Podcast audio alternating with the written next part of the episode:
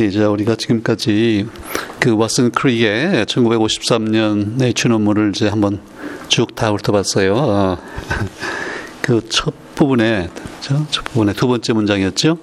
자기네가 제안하는 이 구조가 상당히 흥미로운 예, 생물학적인 의미가 있다. 이제 그런 얘기를 했고 그때 그러면 생물학적인 의미가 뭐냐 해서 처음에 우리가 DNA가 유전 물질이라는 거 음, 그걸 어떻게 알게 됐냐 그걸 이제 우리가 공부했어요.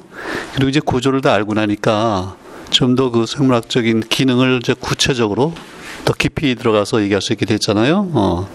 그래서 결국 그 DNA는 또 유전자는 단백질, 단백질을 만들자고 해서 있는 거기 때문에 그 단백질 만드는 과정을 이제 드디어 우리가 DNA 구조에 입각해서 설명할 수 있게 됐단 말이죠. 그 부분을 일단 우리 박찬식 학생이 좀 설명을 하고 발표를 하고 그 다음에 이제 또 자유롭게 디스커션하고 어, 그래서 아마 오늘은 잘하면 이 센트럴 도그마라고 하는 것만 오늘 완벽히 이해해도 뭐 충분히 오늘 그 좋은 강의가 될 거예요. 좀 시간이 남으면 이제 그 다음으로 가고. 네. 네, 안녕하세요. 저는 센트럴 도그마에 대해 발표하게 될 박찬식입니다. 어, 우선 그 PPT에서 보다시피 센트럴 도그마에는 크게 DNA 복제와 그리고 그 DNA를 해석해서 어, 저희가 단백질을 만드는 과정이 있습니다. 그럼 우선 그 단백질을 만드는 과정에 대해서 더 간단하게 설명하겠습니다. 어, 크게 그 원핵 생물과 진핵 생물로 나뉘게 되는데요. 그 원핵 생물에서는 DNA가 어, 트레스 트랜스크립션 과정을 거쳐서 mRNA가 되고 그 다음에 translation 과정을 통해서 리보솜 그리고 폴리펩타이드 형태가 됩니다. 어, 그리고 진핵생물 진핵생물에서는 어, 이와 다르게 DNA가 트랜스크립션이 되면은 bacterial cell과 다르게 mRNA가 되는 게 아니라 pre mRNA가 되고 이거를 그 일련의 그 RNA 프로세싱을 통해서 mRNA로 바뀌게 됩니다. 이 과정까지는 핵 안에서 이루어지게 되고요. 그 다음에 핵 밖에서 이제 단백질 합성이 이루어지게 됩니다.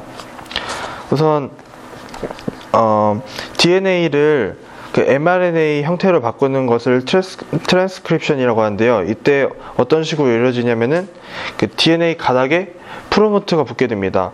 이 promoter가 붙게 되면은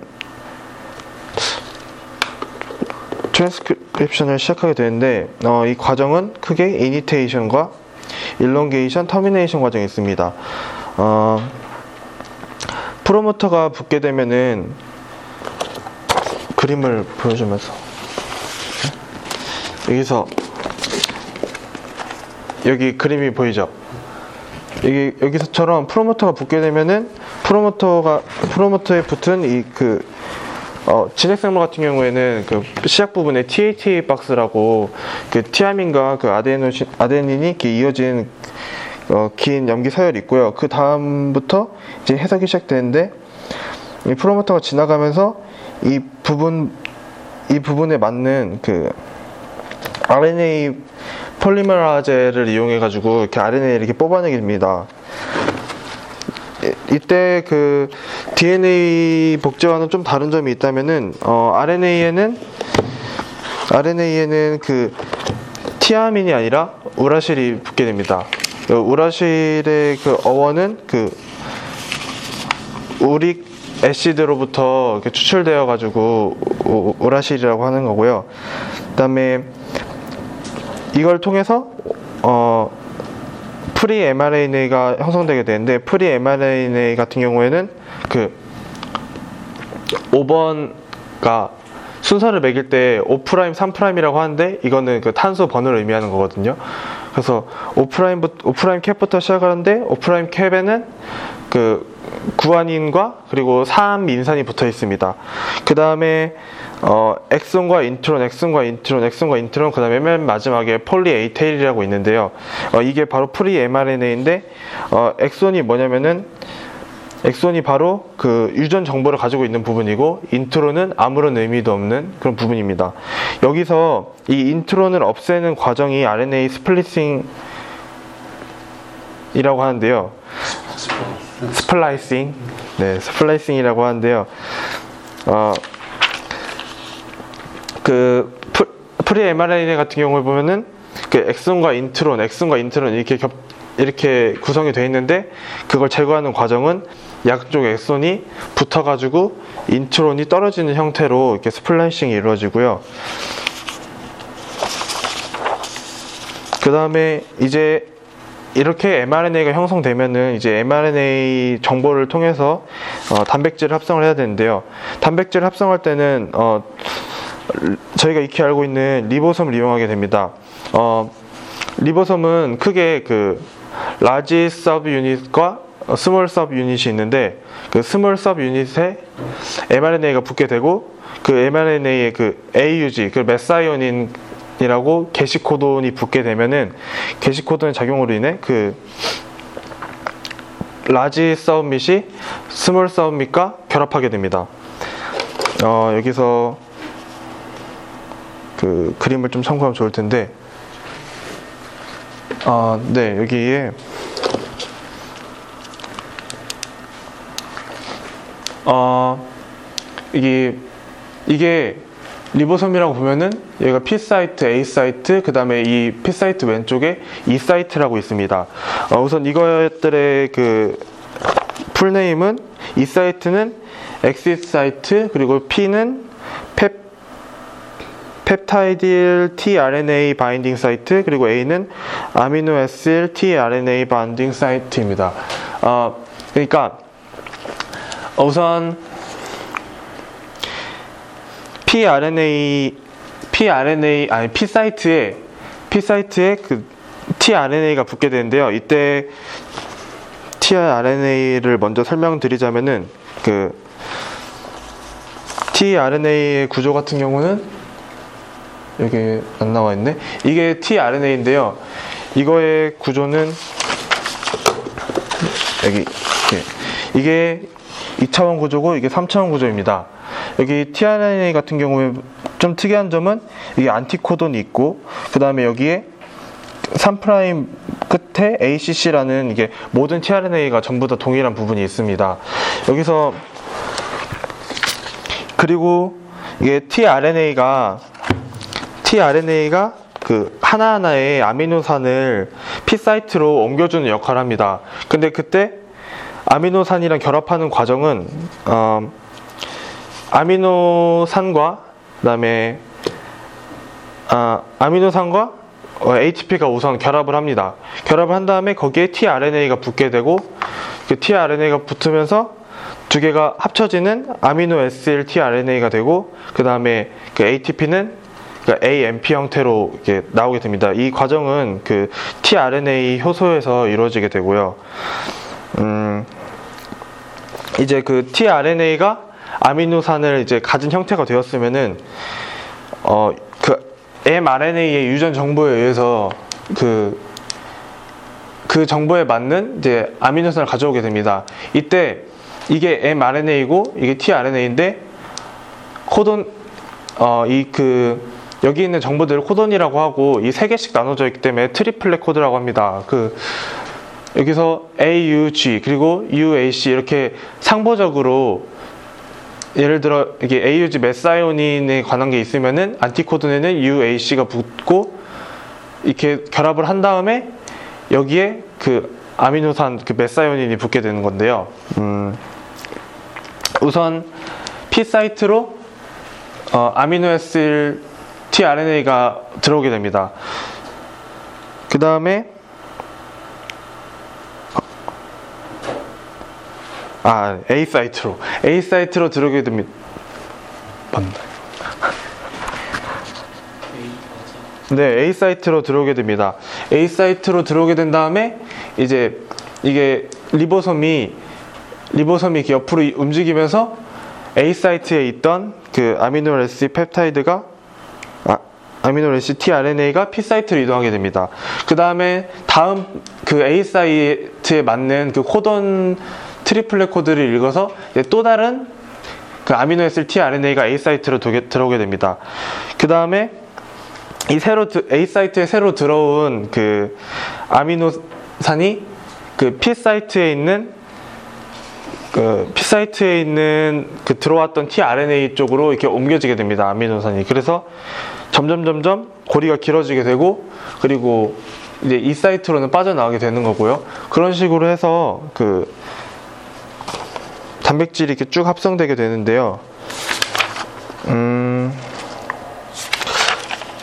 이 과정, 그래, 아, 이렇게 된 다음에 마지막에는 그 종결 코돈이라고 있는데 종결 코돈은 그 아무런 아미노산도 가지고 있지 않고 그 A site로 들어오게 됩니다. 그 A site로 들어오게 되면은 어, 이 리보솜 결합 리보솜 중합체라고 하나? 어떤 리보솜이 이렇게 large subunit, small subunit 그리고 mRNA 그리고 폴리펩타이드가 전부 다 이렇게 분해가 되게 됩니다. 그러면은 폴리펩타이드 형성되고 리보솜은 이제 다시 다른 일을 하러 이렇게 가게 되는 건데요. 어, 이 과정은 그 mRNA가 한 개가 있으면은 그거를 단일의 리보솜 이 그거를 읽는 것이 아니라 그 동시에 여러 개의 리보솜이 붙어가지고 단시간에 많은 양의 폴리펩타이드를 만들 수 있도록 어, 하는 게 사진으로 보면 네, 여기 보시면은 이렇게 동시에 여러 개의 리보솜이 붙어가지고 단백질을 만드는 것을 볼 수 있습니다. 여기까지가 그 단백질 합성이었고요. 혹시 여기까지 질문 있으신가요? 네. 그저 P 사이트랑 A 사이트에서 P랑 A가 뭐의 약자입니까? 아, 네, P가 P하고 A가 어 그러니까 이게 가격은 좀 늦게 왔나? 네. 다시 한번. 네, A가 aminoacyl tRNA binding site, P가 peptidyl tRNA binding peptidyl. peptidyl. 펩타이드란 말 있잖아. 아미노산이 일단 두 개만 결합되는 건 dipeptide고 세 개는 tripeptide죠. 많은 건 폴리펩타이드고 그 펩타이드인데 peptidyl. 네. peptidyl. 어. 또 이게 이름이 굉장히 잘 지어졌어요. 네. 딱 생각해 보면은 그 A site에는 그 아미노산이 한 개가 붙은 aminoacyl tRNA가 결합을 하기 때문에 A site. 그 다음에 P는 계속 그 aminoacyl tRNA가 아미노산을 계속 옮겨줘서 폴리펩타이드 형태가 되니까 P site 이렇게 되게 됩니다. E site는 이렇게 나가는 거고요. 또 다른 질문 있으세요? 자 이제 그 DNA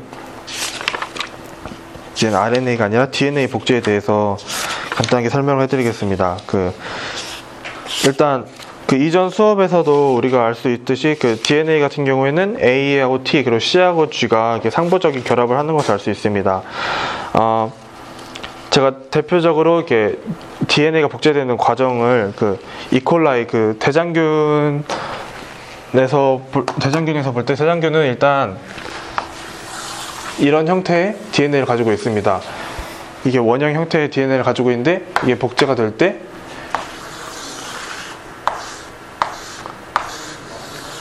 이런 식으로 여기 이게 안에서부터 이렇게 복제가 돼가지고 나중에는 두 개의 원형을 띤 DNA가 되게 됩니다. 이런 식으로 이루어지는 게 그 이콜라이 같은 원핵 생물들에서 이루어지는 거고요. 그 다음에 어, 인간과 같은 그 진핵 생물에서는 이렇게 DNA가 굉장히 유전 정보가 굉장히 많기 때문에 DNA가 어떤 식으로 복제가 되냐면은 이렇게 이중 가닥이 이런 식으로 이렇게 복제가 됩니다. 이 안쪽에서. 근데 이 한 DNA에서 이게 이렇게 이루어지는 것이 아니라 동시에 동시다발적으로 일어나게 되고 어, 동시다발적으로 일어나게 돼서 나중에 나중에 가닥과 이렇게 나뉘게 됩니다. 이렇게 얘네가 얘네가 이렇게 붙어가지고 이거에 대해서 자세히 설명해 드리도록 하겠습니다.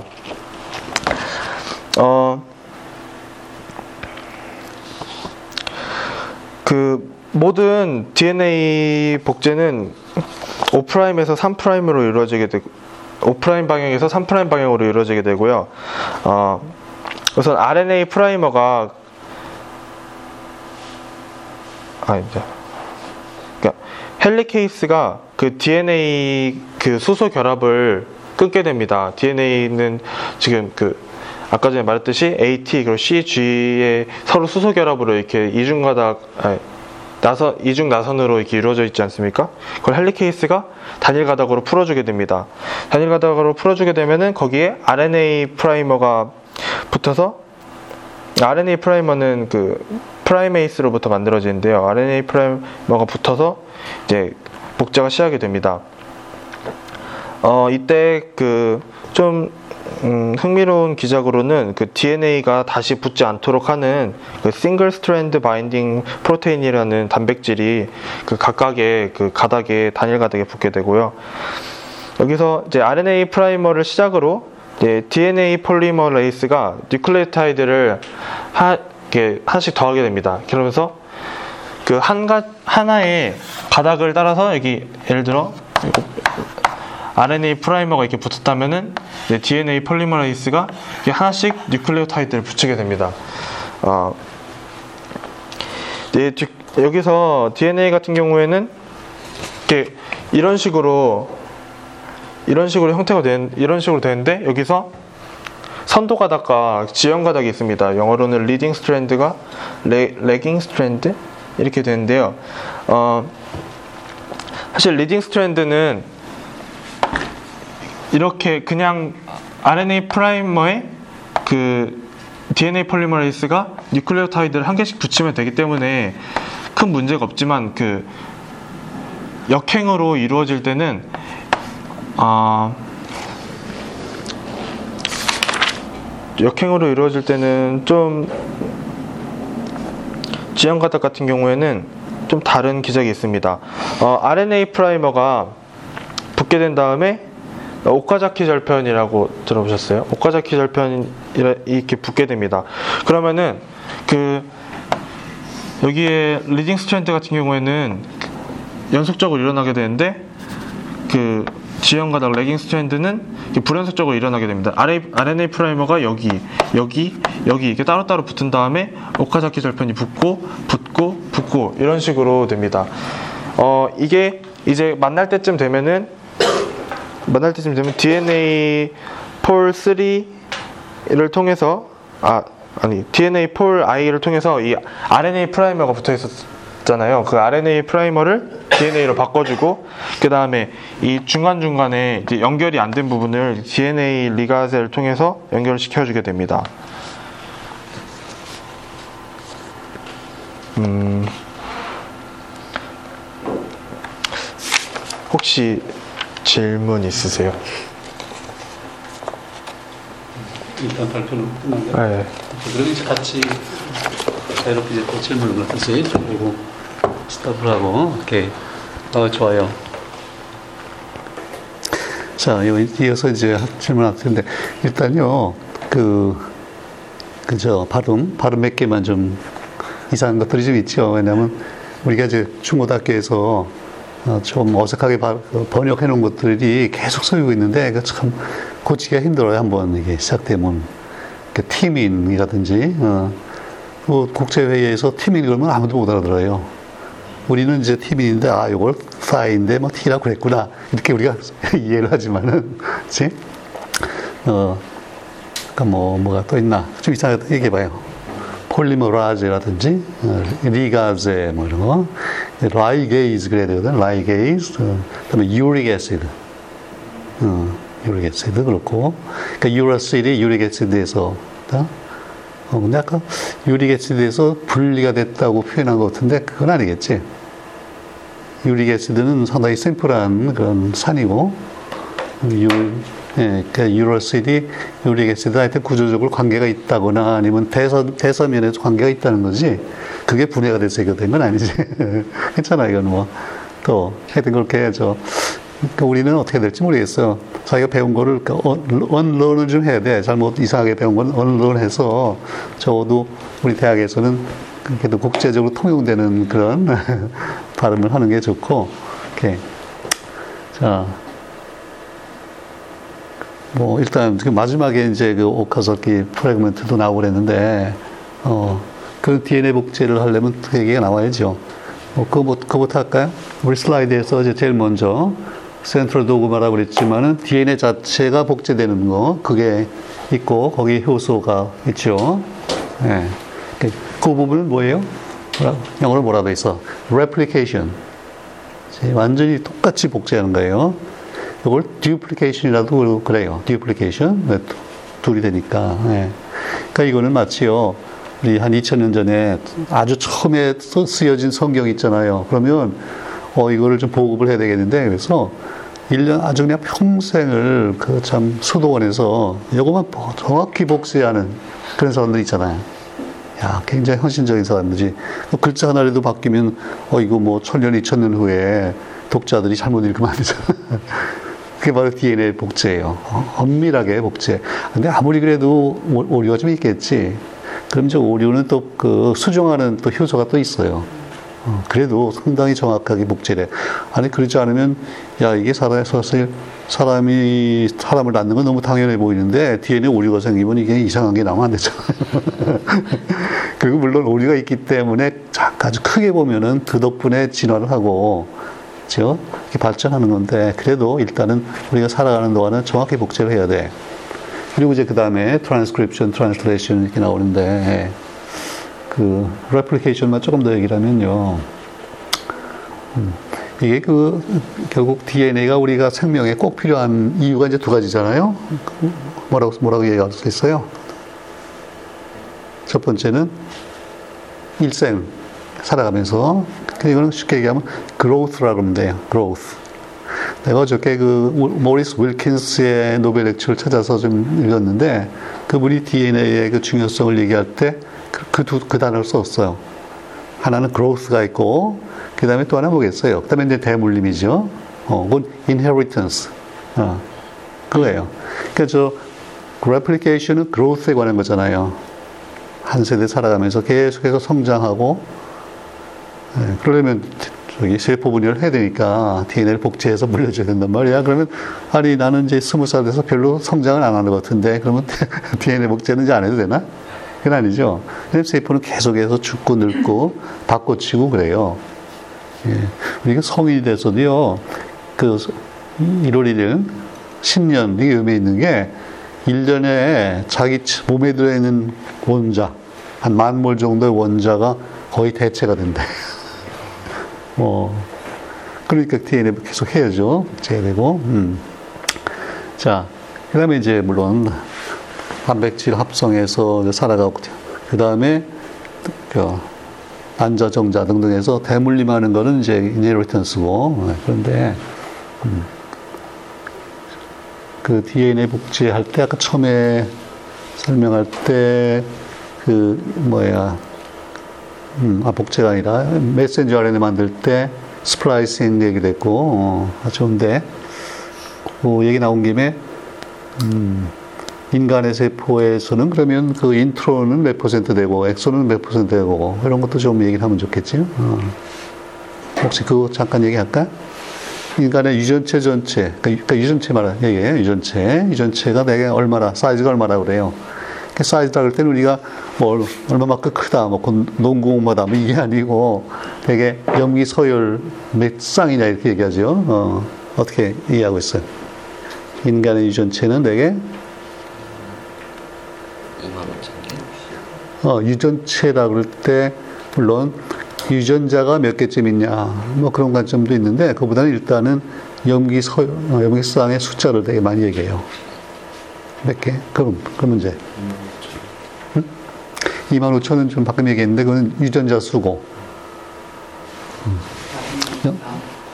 어, 46쌍은 이제 그 염색체 수. 23쌍이죠. 23쌍. 음. 음. 이런 게 사실 헷갈릴 수가 있어요. 염기쌍수하고 염색체 수하고 음. 또 진짜 더 헷갈릴 수 있는 건 뭐냐면요. 그 염색체가 쌍 있잖아요. 엄마에게서 아빠에게 둘이란 말이야. 이거를 나선이 두 개다. 이중 나선이다. 그걸랑 또 헷갈리면 안 되지. 아니 그럴 수도 있어요. 어, 그건 아니에요. 그건 아니고. 어. 그러니까 우리가 그럼 다시 돌아가서 인간의 유전체 사이즈는 얼마라고 보, 면 돼요. 지금 23도 아니고 46도 아니고 어, 어 30억이라고 돼. 30억. 그러니까 3 billion. 3 billion 베이스 페어고 만약에 이웃자가 에, 둘이면 좋겠다. 그럴 때는 32억이라고 그래요. 30억이라고 그래도 돼. 3 billion. 음. 근데 이거 나는 이제 어떻게 기억을 하나 하면요. 어, 뭐와 관련돼서 생각을 하나 하면 한, 한 20년 됐나? 하여튼 우리 유전체 전, 정보, 전체, 염기상, 염기 서열 전체를 한번 해독하겠다 그런 프로젝트가 있었잖아요. 그때 뭐라 그랬어, 그걸? 어, 인간 유전체 프로젝트. 영어로 휴먼 지놈 프로젝트라고 그런단 말이에요. 아, 그리고 보니까 지놈이란 말도, 야, 이거 게이놈이라고 한때는 신문에 뭐 썼는데, 요새는 지놈이라고 나오지 아마. 근데 그때는, 응? 네. 어떻게? 개놈이라고 쓴다고 지금 아, 그래? 어, 교과서에는 어떻게 나오나? 교과서에 개놈이라고 기념이라고 나와. 그 처음에 나왔을 때 굉장히 이제 어색했는데, 근데 또 가만히 생각해 보면 이게 뭐 미국인, 미국 영미니까 쥐놈이지, 독일어식으로 하면 또 개놈도 맞아요, 사실. 근데 개놈 그러면 꼭 개놈 같고. 그래서 아무래도 그래도 어쨌든 국제 학회에 나가면 쥐놈이라고 다 그래요. 그래서 우리는 아무래도 캠퍼스에서는 쥐놈이라고 그러는 게 좋을 것 같아. 어쨌든 휴먼 쥐놈 프로젝트가 있었는데 그때 예산이 예산이 얼마쯤이었냐면 누가 한번 짐작해 볼래요? 그때 소위 대형 프로젝트들이 있었는데 대표적으로 거의 비슷한 때예요. 휴먼 쥐놈 있고 또 하나 그때 유명한 게 있었는데 SSC라고 들어봤어요? 그 미니 블랙홀 어, 미니, 뭐, 뭐. 근데 요거는 저 뭐냐, 성공을 못한 케이스인데, SSC라고 Super Conducting Super Collider. 뭐, 뭘 것 같아요? 슈퍼 컬라이더니까 입자 충돌을 실험하는데요. 소입자 충돌. 그러니까 요즘에 힉스 입자 발견하고 그런 건 어디서 했어요? 어, 프랑스하고 스위스 국경에 있는, 예, 거기서 했죠.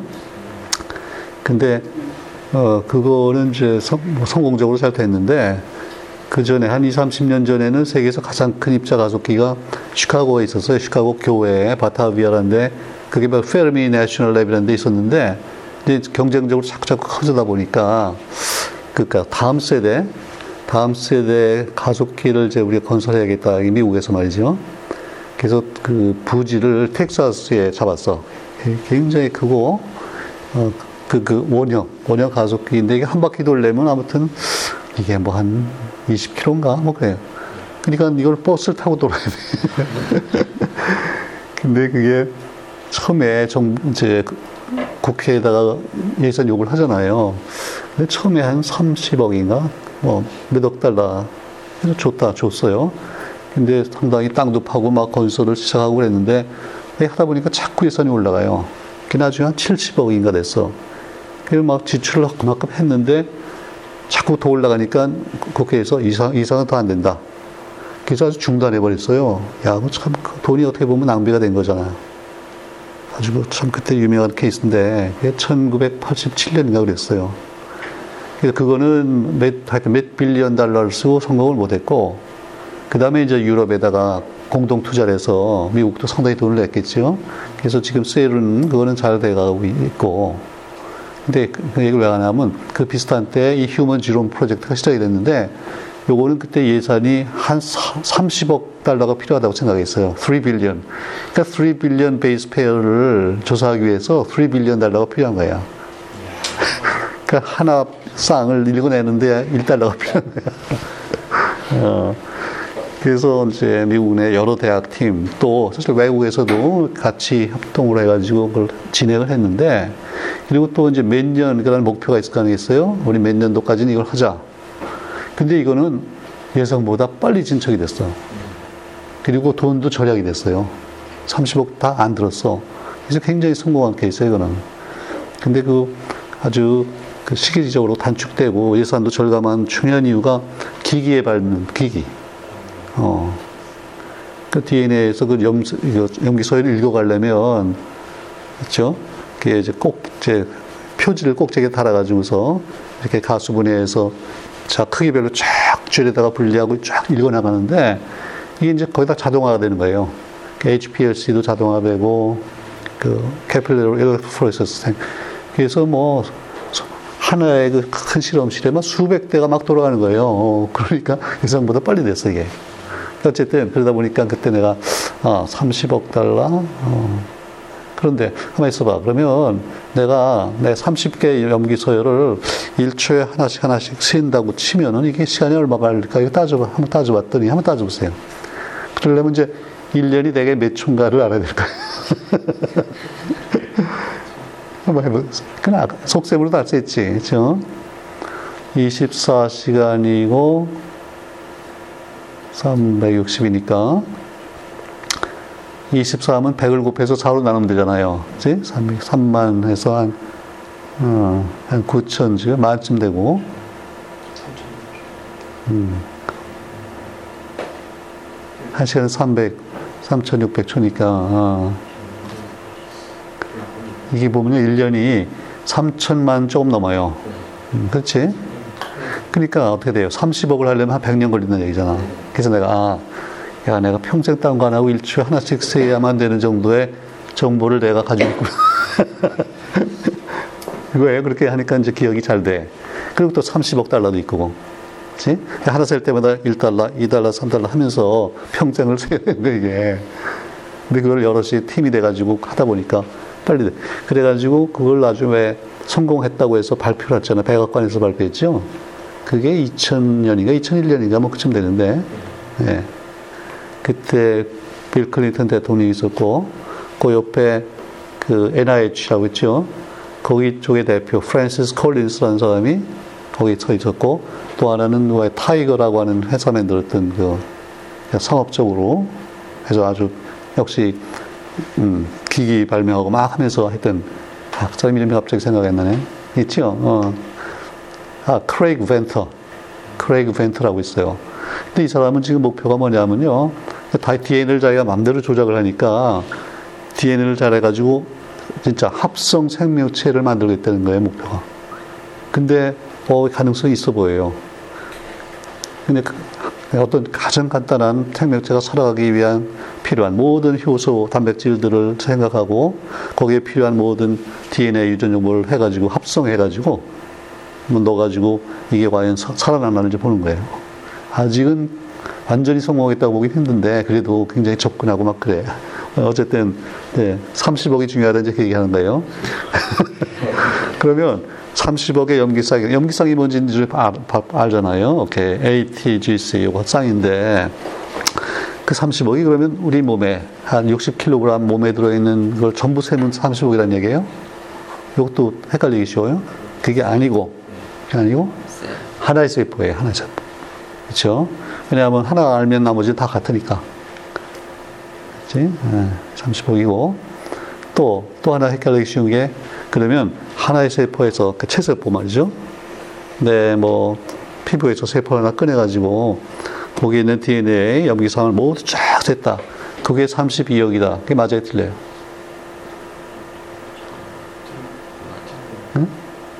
아직 그것도 없고 아까 내가 막 뭐 하나 세포라고 그랬잖아요. 근데 박찬 씨가 틀리다. 어떤 의미에 틀려요? 어, 그게 16억? 응? 어떻게 생각해? 맞는 대 30억? 틀리다고 생각해서. 1060억. 그렇지. 60억 개예요. 왜? 이게 지금 쌍으로 있잖아요. 염색체가. 그러면 쌍인데 이거 둘 다 읽을 필요가 있겠어요? 아, 물론 둘 다 읽으면 좋지. 근데 둘 다 읽으면 예컨대 어떤 그 뭐예요?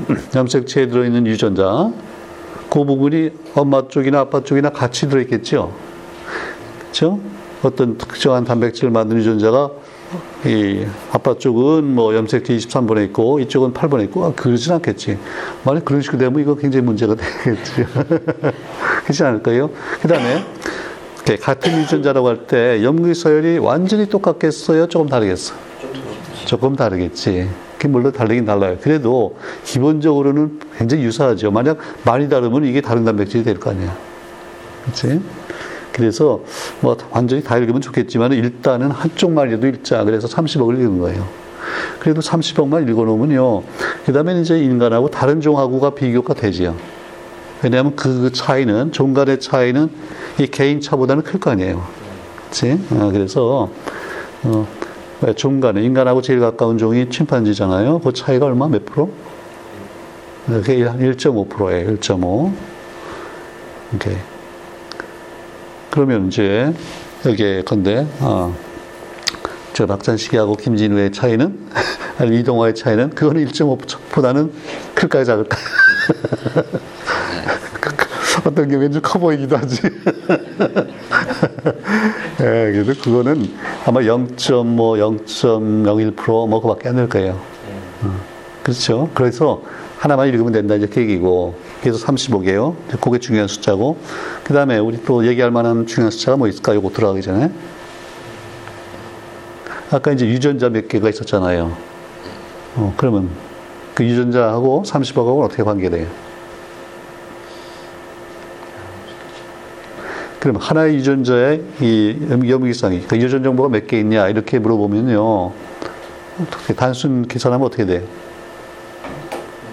30억인데 유전 잠깐만 유전자는 몇 개냐가 또 이제 중요해지죠. 그래서 아까 그 백악관에서 발표할 때 그때는 사실 잘 몰랐어요. 짐작을 했는데 그때 재밌게도 그 발표하는 그 시점에서 이 세계 아주 최고의 생물학자들에게 설문조사를 했어요, 진짜로. 몇 개 정도로 생각하냐.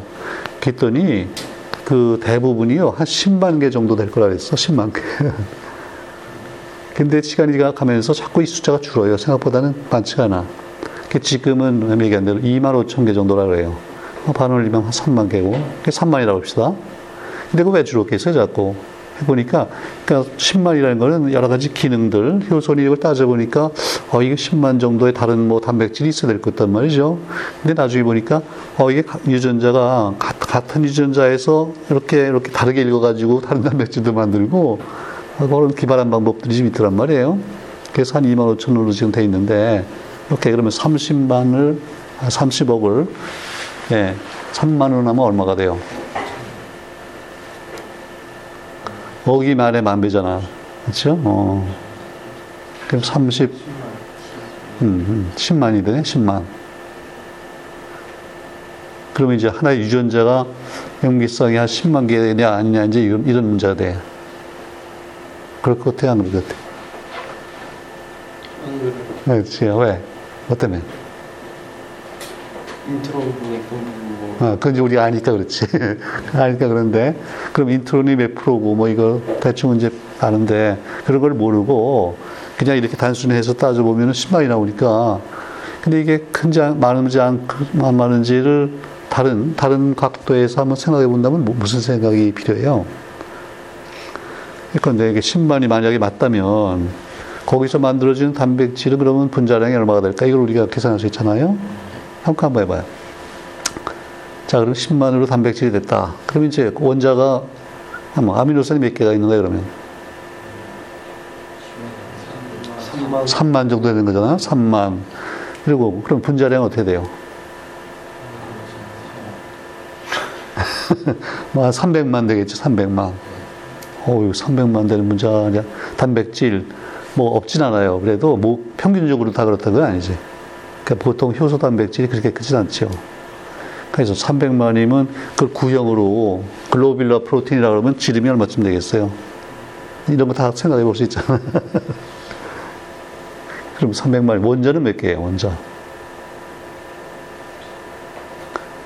그 아미노 하나의 아미노산의 원자가 평균적으로 뭐 한 20개, 30개 되겠죠? 어, 예. 그래서 하여튼 하면은 원자가 이쪽 한 끝에서 한 끝까지 되게 몇 개 나열되어 있을까 할 수 있잖아요. 근데 그렇게 해보면 우리가 알고 있는 단백질보다 너무 커 이게. 안 맞아, 잘. 어. 그리고 또 하나, 다른 각도에서 그런 거 따져볼 수 있는 게 뭐, 뭐가 있어요? 그 인, 음, 인트론이 없는 경우, 단순한 경우를 생각하면 되잖아요. 근데 어떤 경우에 인트론이 없다고 아까 그랬죠? 어떤 경우에? 원핵생물. 그죠? 대장균 같은 건 없잖아, 이게. 그래서 대장균 경우를 놓고 거기도 이제 우리가 그 염기상 수를 우리가 셀 수 있고 아니 인간을 셌는데 대장균을 못 세겠어요.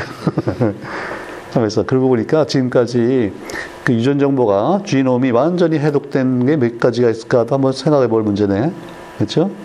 그 옛날엔 진짜 손꼽을 정도였어요.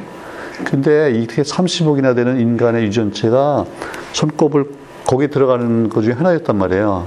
그냥 간단한 거 몇 개 하고 아 기왕 그럴 바에 우리 인간 하자 그래가지고 인간 했어요. 근데 지금은 아마 여러 가지 있겠죠. 어.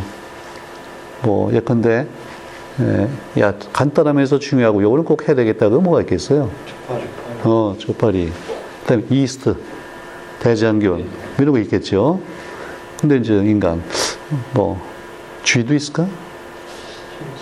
아마 있기 쉽겠죠. 쥐 많이 쓰니까. 쥐가 유전하기 얼마나 많이 써요. 어, 그래. 어, 그래서 어쨌든 그래서 대장균을 놓고 보면요. 그러면 대장균은 유전자가 몇 개 있을까? 염기쌍은 몇 개 있을까? 이게 이제 문제가 된다 이거예요. 어. 그런 거 일반 생물학에 다 나오잖아. 그렇지? 어. 자, 유전자는 대장균이 몇 개쯤 있다고 배웠어요.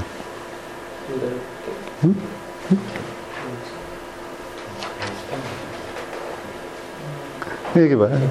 책에 다 있을 텐데. 한번 찾아봐도 되고. 그리고 염기쌍은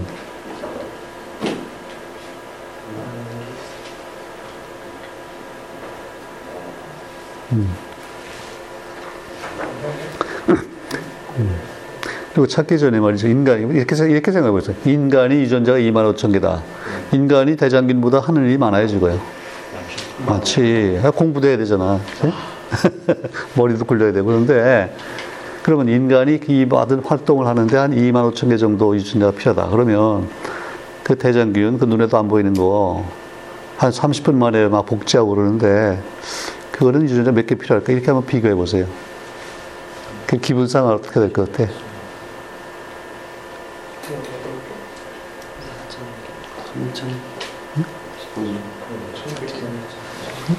사천 4천, 어, 대륙 맞아. 대개 4천 다 단위예요. 그리고 대장균뿐 아니고 비슷한 것들 있잖아요. 그 정도 크기의 것들이 4천 개예요, 4천 개. 음.